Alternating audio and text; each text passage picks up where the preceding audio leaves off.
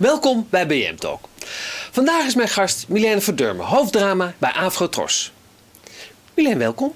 Dank je. Als dit online komt, is de zomer al uh, heel eind op streek. Zomervakantie eigenlijk al een beetje voorbij. Waar kijk jij het meest naar uit? In de zomer of erna? Erna.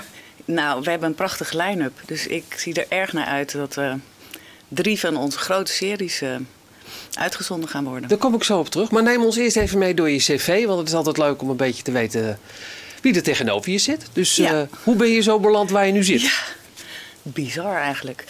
Uh, ik ben begonnen als actrice en theatermaker. Ik heb 13 jaar op het toneel gestaan. Maar toen werd ik zwanger van mijn tweede. En mijn man was heel veel in het buitenland. Toen dacht ik, ja, daarvoor hebben we geen kinderen natuurlijk. Dus toen ben ik gaan schrijven. Eerst voor theater, voor mensen die ik kende, voor groepen. En toen dacht ik, ik moet structuur. Want ik doe altijd maar wat. En toen ben ik de scriptschool gaan doen. Dat heet nu de Script Academy. Dat is een tweejarige opleiding voor scenario schrijver. En daar ging gewoon een wereld, echt een wereld voor me open. Dat Hoe lang is dat geleden? Fantastisch. Um, Oeh, ik werk nu 13 jaar bij Afrotros. Uh, een jaar of 15 geleden. En toen begon ik te schrijven. Ja. Ik heb nog drie afleveringen voor Roos Geur en Wodka Lime geschreven in die tijd. Dat was hartstikke moeilijk als beginnend schrijver. Dus daar moest veel aan verbeterd worden, weet ik nog. Maar ze zijn uitgezonden. En ik was bezig met een film. En toen vroeg dus, uh, Simone van der Ende, die zat toen bij AVRO als hoofd drama, kunst en cultuur, of ik wat scripts mee wilde lezen. En daar gebeurde heel snel iets in de organisatie, waardoor ik uh, binnen no time eigenlijk eindredacteur drama werd. Nooit meer een letter op papier hm. kunnen zetten, want daar hadden we geen tijd meer voor. Nee? Nee. Weet je dat niet, Jan? Uh, ergens wel, maar het leuke is, door al die verschillende dingen die ik heb gedaan, uh, komt eigenlijk elk aspect van het werk wat ik nu doe samen in um, wat ik zelf ooit heb gedaan. Ja. Geregisseerd, gespeeld, geschreven. Dus dan begrijp je de makers ook wel heel goed hè? en de pijnpunten van de makers. Dus je zit helemaal op je plek? Ik, ja, ja. het is de leukste baan ja. van de wereld, vind ik. Ja, ja en de uh, Afrotros profileert zich de laatste jaren behoorlijk op dramagebied. Dankzij jou natuurlijk. Uh, de luistermoeder als uitschieter. Uh, wat is daarover trouwens het laatste nieuws? Want er komt ook een film aan, begreep ik. We zijn een film aan het schrijven nu.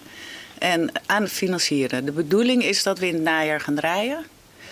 Maar natuurlijk houden we nu in coronatijd, net als met alle producties, een paar slagen om de arm.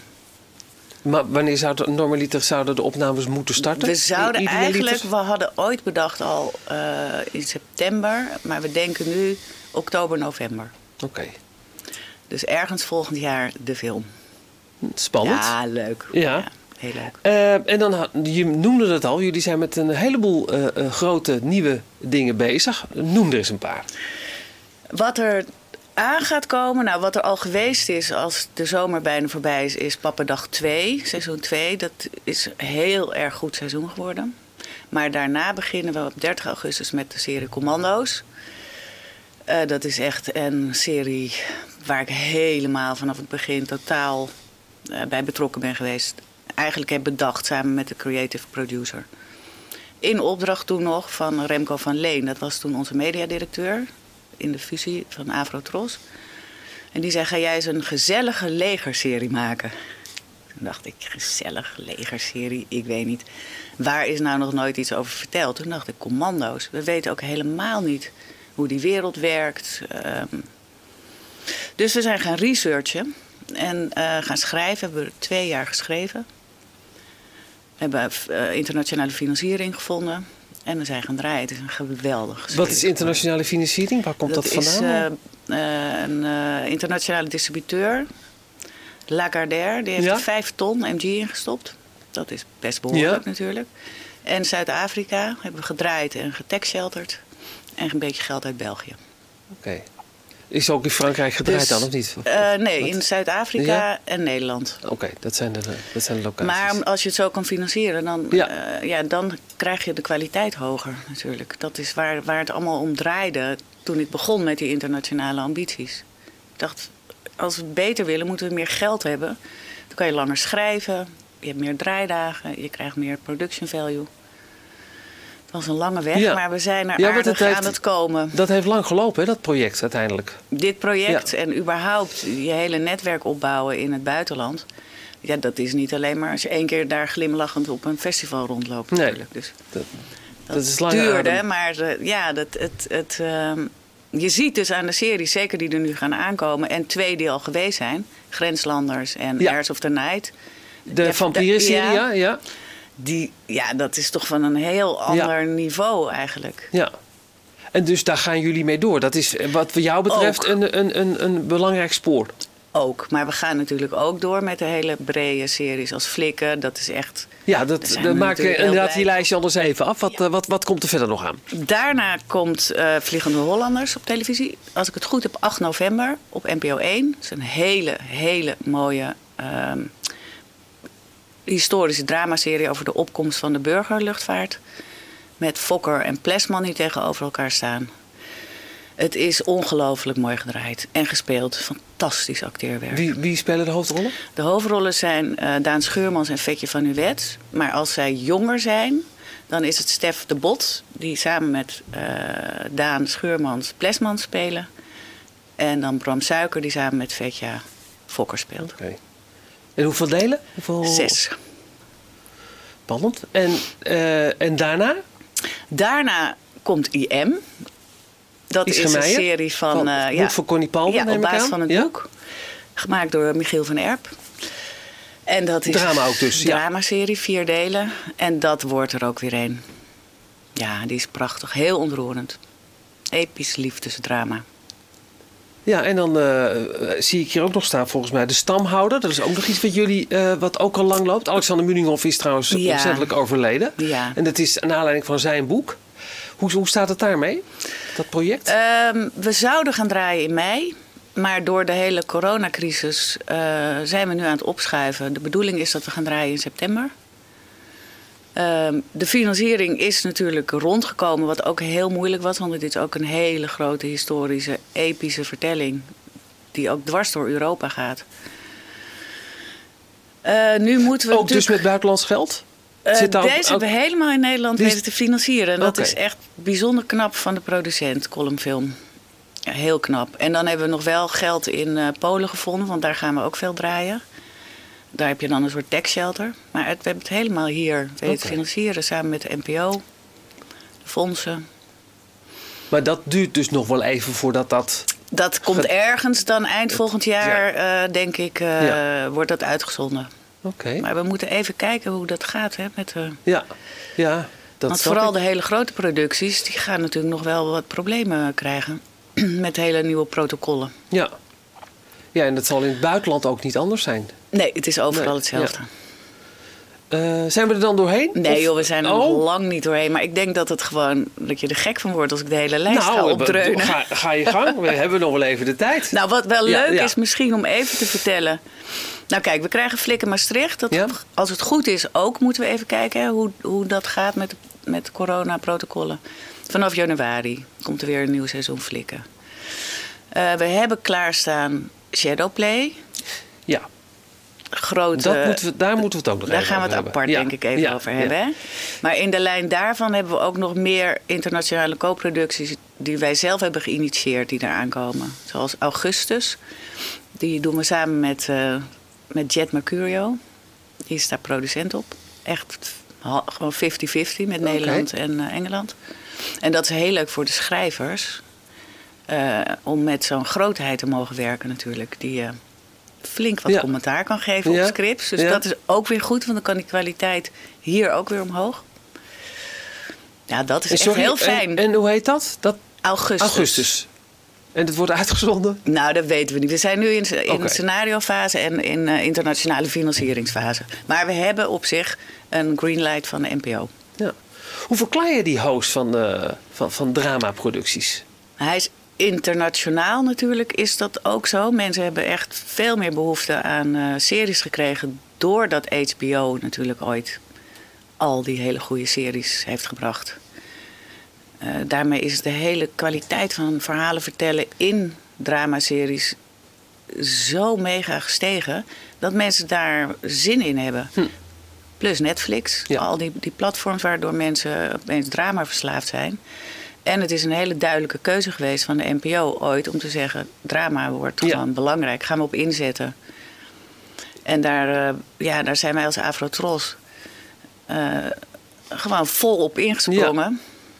Is wat dat betreft de, de, de verhouding met de NPO verbeterd? Dus Qua, er Verbeterd eens- ten opzichte Nou, er waren van- wel eens wat sp- spanningen tussen de omroepen en de NPO. Maar ik kan me voorstellen dat, dat op dit terrein dat, er, dat jullie elkaar wel hebben gevonden. Ja, het, ja, de spanning is natuurlijk, en dat is wel iets wat altijd bekeken zal moeten worden. Kijk, me- mediawettelijk gezien zou de NPO alleen een coördinerende taak moeten hebben.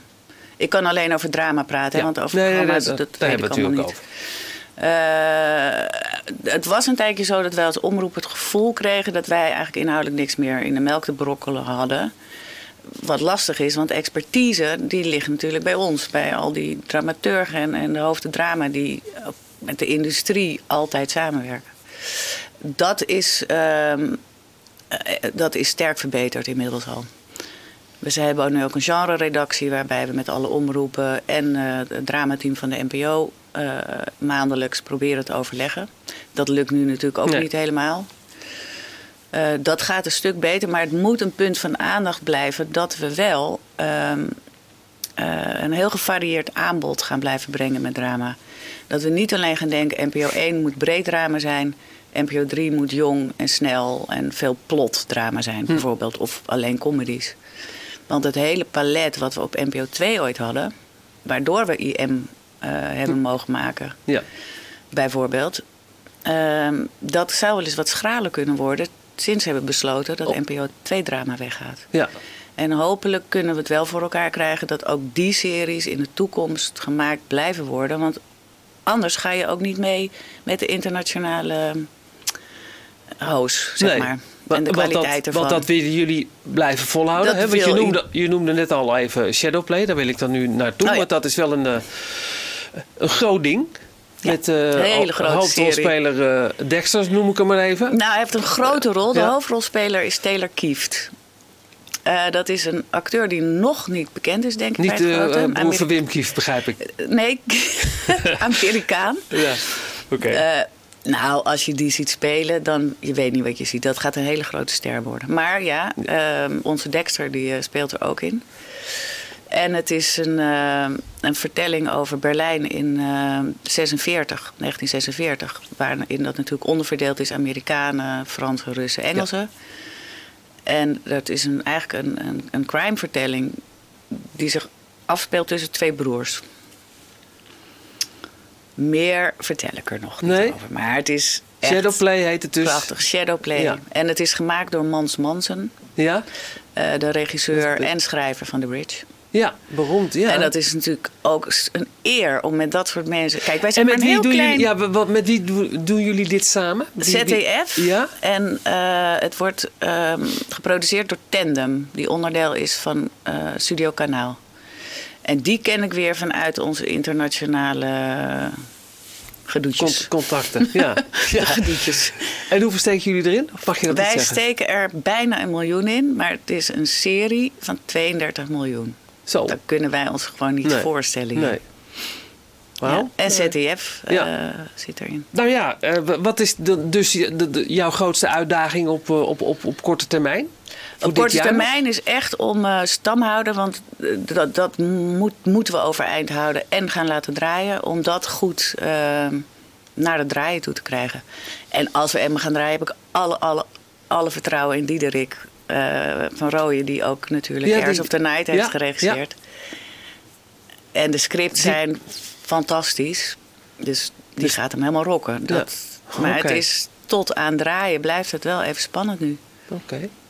Het is voor de hele industrie echt heel lastig en moeilijk. En ik hoop wel dat wij als publieke omroep samen met OCW ehm, met compassie en meedenken en samenwerken iets kunnen gaan doen. Hm. Tot nog toe denk ik, kom even op jongens, even tandje bij. Want Ja. Oké. Nou, wil je nog wat kwijt? wil ik nog wat kwijt? Nou, het was heel leuk om hier te, te zijn. Nou, ik vond het ook heel leuk. En het heel gezellig. Fijn dat je mijn gast was. Ja, dankjewel. En succes met alles. Dankjewel. Tot zover BM Talk. Mijn volgende gast is voor u een vraag en voor mij nog veel meer. Tot de volgende keer.